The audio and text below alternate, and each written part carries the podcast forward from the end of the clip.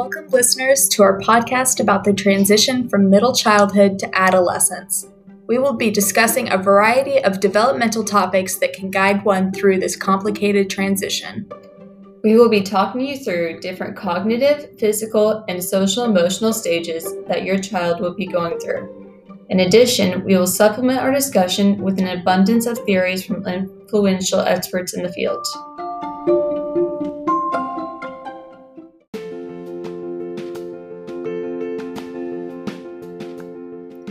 Children enter middle childhood at age 7 and they will remain in this stage until they are 11. During this period, they may experience many physical developments. According to Lumen Learning Lifespan Development, growth is relatively slow during this stage. Children in middle childhood typically gain 5 to 7 pounds and 2 inches in a year. Most children will experience a growth spurt. Boys and girls tend to experience these growth spurts at different times. Boys typically experience this around ages 11 to 12, while girls experience this around ages 9 to 10. As awkward as this may seem at the time, it is completely normal. I remember when I was in middle school, I dated a guy who was 6 inches shorter than I was, and the guy that I dated is now 6'4. I could see how that could be a little awkward. I never dated anyone shorter than me, but my mom tells me that my uncle graduated high school weighing only 130 pounds but was only 5 feet 7 inches. It really just goes to show that development is unique to each person. As your child ages, they grow out of middle childhood and move towards adolescence. This stage lasts from ages 12 to 18 and they undergo numerous physical changes. The most dramatic change during this time occurs during puberty. Once again, this happens at different ages for boys and girls and it will not look the same for the different genders.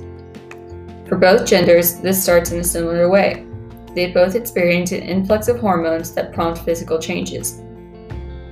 Puberty happens in two different stages. The first stage begins in ages 6 to 8, and your child will experience skeletal growth and an increased production of sweat. The second stage begins with the production of hormones in conjunction with primary sex organs. These are the physical signs of maturation. For women, this includes the development of breasts, widening of hips, underarm and pubic hair, and the first menstrual cycle. For men, this may include the growth of facial hair, the deepening of the voice, growth of testes, first ejaculation, a noticeable growth spurt, and the development of pubic hair. Psychologist Sigmund Freud spent a lot of time researching the sexual development of human beings. Through his research, he developed the psychosexual stages of development. During adolescence, your child is in the genital stage. According to Freud, in this stage, your child becomes more aware of their genitals and has the maturity to balance both the id and the superego. This is the final stage of his theory and lasts until death.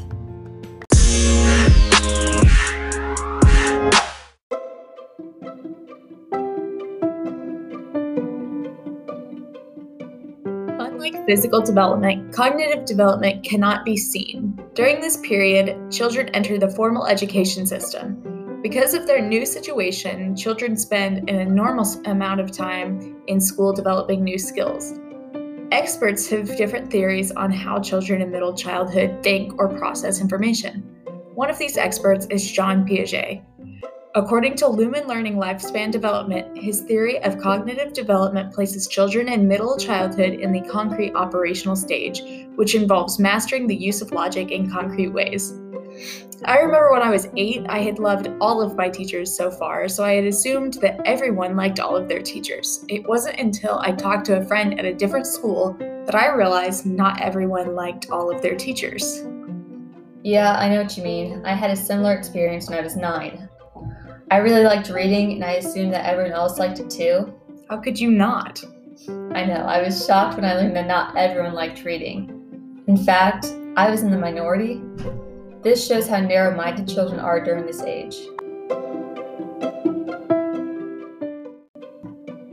Another skill that children in this stage learn is the concept of identity and reversibility. An example of a child who understands the concept of identity is the classic water cup example. In this scenario, one glass is tall and narrow while the other one is short and stout. Children in middle childhood understand that they both contain the same amount of water. Similarly, the concept of reversibility is exactly how it sounds. If a child takes two cookies from a plate of eight, there would be six left, and if they put the cookies back, there would be eight again.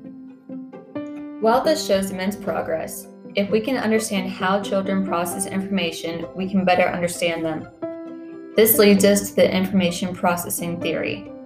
In this theory, there are three main levels of memory. The first level is sensory memory.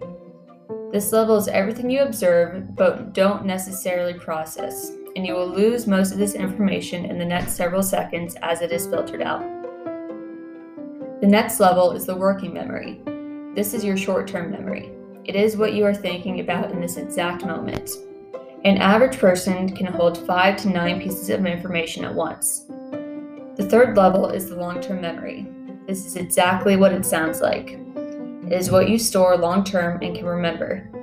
Children in this stage often use rhymes, mnemonic devices, or songs to help them remember things.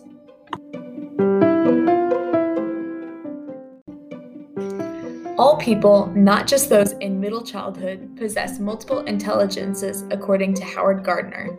In his theory, there are nine domains of intelligence. The first three, according to Lumen Learning Lifespan Development, are logical mathematical, linguistic, and spatial, which can all be measured by IQ tests.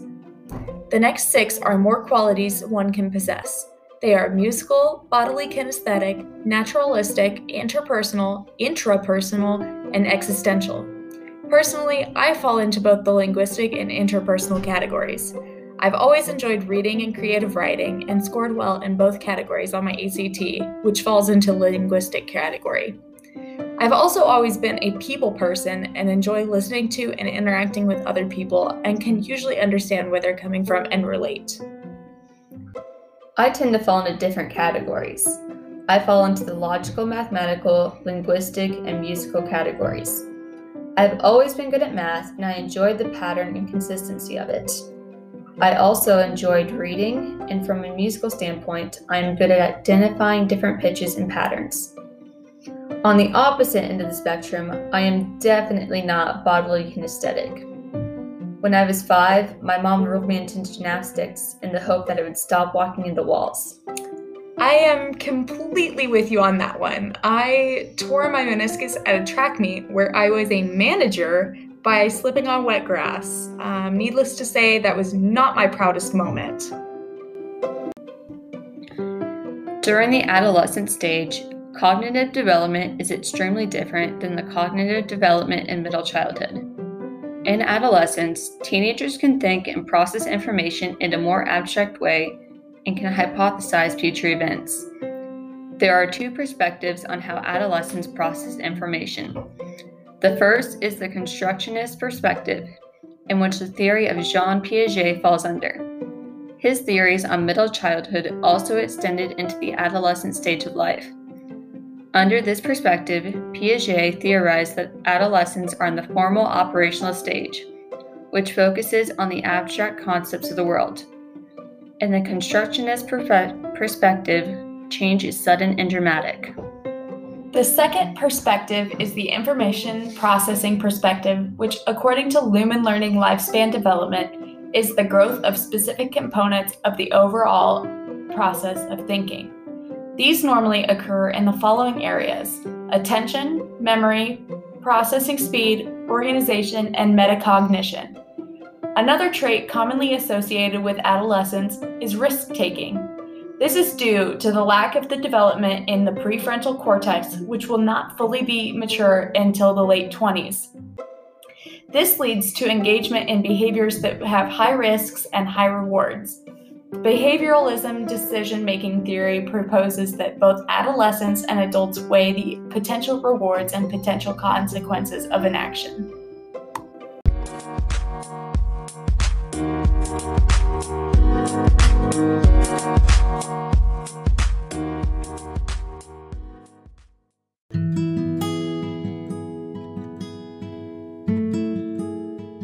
As children enter middle childhood, socialization becomes highly important for development and mental well being. Children at this age wish more than anything to be accepted by their peers and make friends based on interest instead of proximity.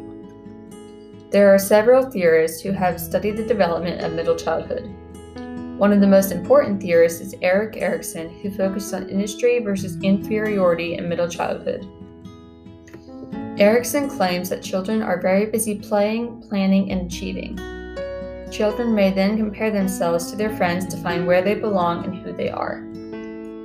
Children in this stage often compare themselves to other classmates and friends and want to be accepted. If they do not feel as if they're fitting in or do, or if others don't believe that they fit in, they could become withdrawn and or aggressive. Often, if a child feels ostracized, they will either pick the role of the bully or the wallflower. Family life also plays a large role in the way a child grows up. However, middle childhood is not as dependent upon familial roles as they once were during early childhood. Your child may now focus more on fitting in with peers. However, it's important to note that family is still of great importance. The five main functions, according to Lumen Learning Lifespan Development, that a family should provide are material items, encouraging learning, developing self esteem, nurturing friendships with peers, and providing harmony and stability. Once again, Erikson theorized about the social development of adolescence. In his theory, Erikson discusses identity versus role confusion, which poses the question who am I and who do I want to be?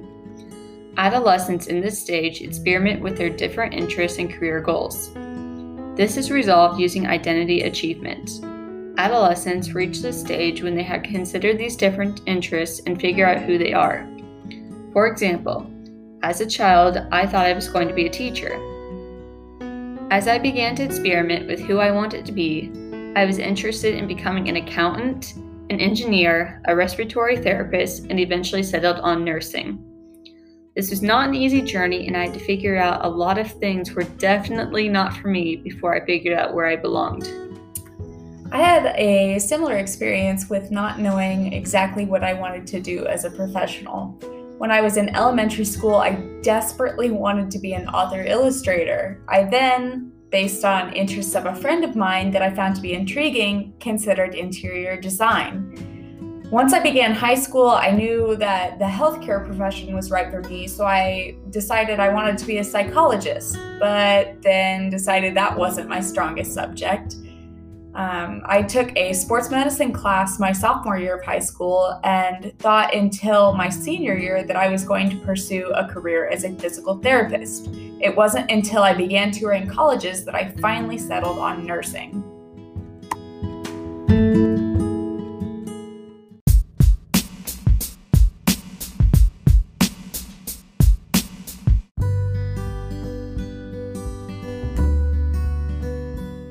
Your child's moral compass is strengthened during the middle childhood stage. Kohlberg's experiment led to the discovery that younger children focus more on physical consequences when faced with a moral dilemma, while older children focus more on what is right and what is wrong.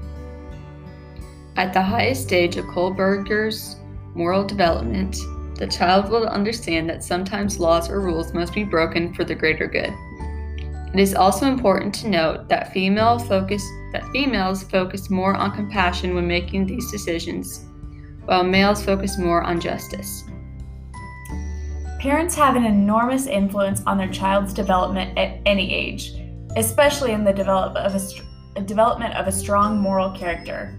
Personally, I remember when I was little, my sister, who was about two years old at the time, grabbed a pair of sunglasses off of a shelf and wore them around the store. My parents didn't notice, and we left the store without paying for them. I noticed in the car that she was wearing these sunglasses and mentioned it to my parents that she had taken them. I didn't want to take the sunglasses back into the store because, quite frankly, I was afraid that we were going to get arrested. But my mom told me that it was the right thing to do. This goes to show that our parents have the greatest influence on our moral compasses.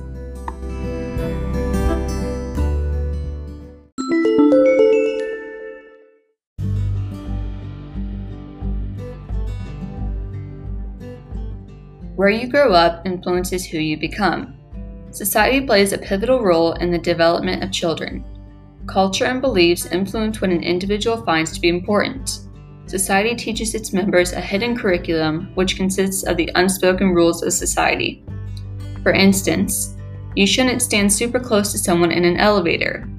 Or in some countries, it's respectful to bow rather than shake someone's hand, or look someone in the eye, while in other places, this could, this could be seen as disrespectful. Society also has rather large influences in the development of oneself by pushing gender roles. For instance, girls are often told that they should like pink because it's a girly color, while boys are told to like blue because it's masculine. It's also seen as a feminine trait to display emotions in front of others, while men are told to show emotional indifference and remain stoic.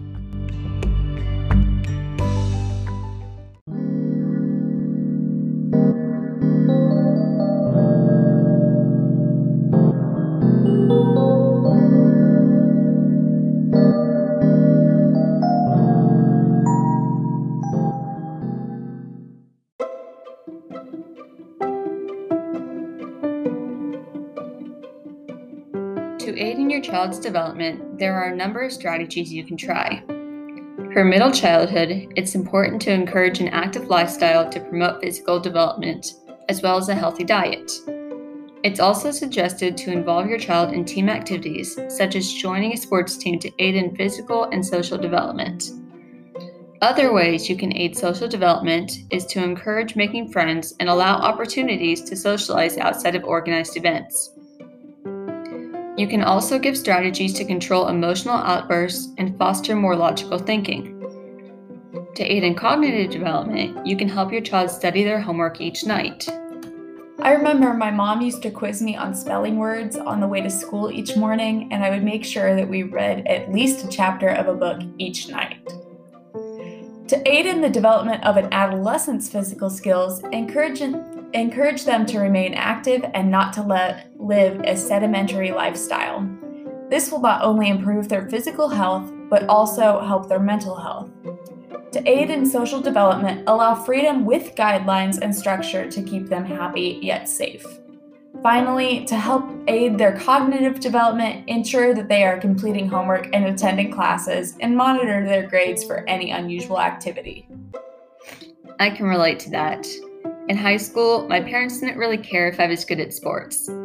They cared that I was involved physically, socially, and maintained good grades. They realized that I inherited their genes and had no shot at playing college sports. Therefore, they wanted me to be happy and healthy and enjoy my time as a teenager. I definitely made sure to focus on academics in high school because I knew there was absolutely no way that I would make it to college on a sports based scholarship.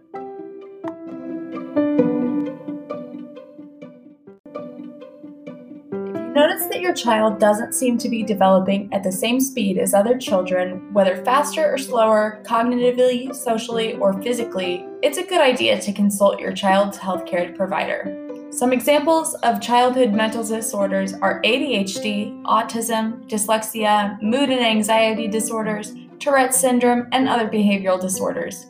However, if your child is diagnosed with one of these, this doesn't always mean that they'll live an abnormal or disadvantaged life.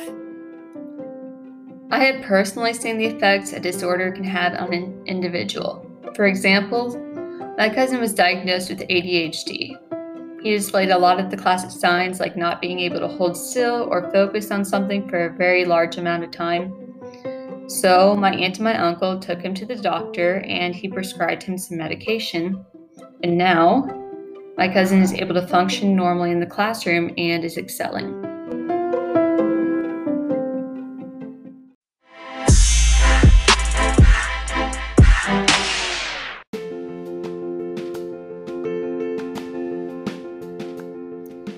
We hope you've learned a lot about middle childhood and adolescence. To recap what we have learned, there are three different aspects of development, each playing an important role. Remember that you have substantial influence in your child's life. That concludes our podcast on middle childhood and adolescence. Thank you for listening.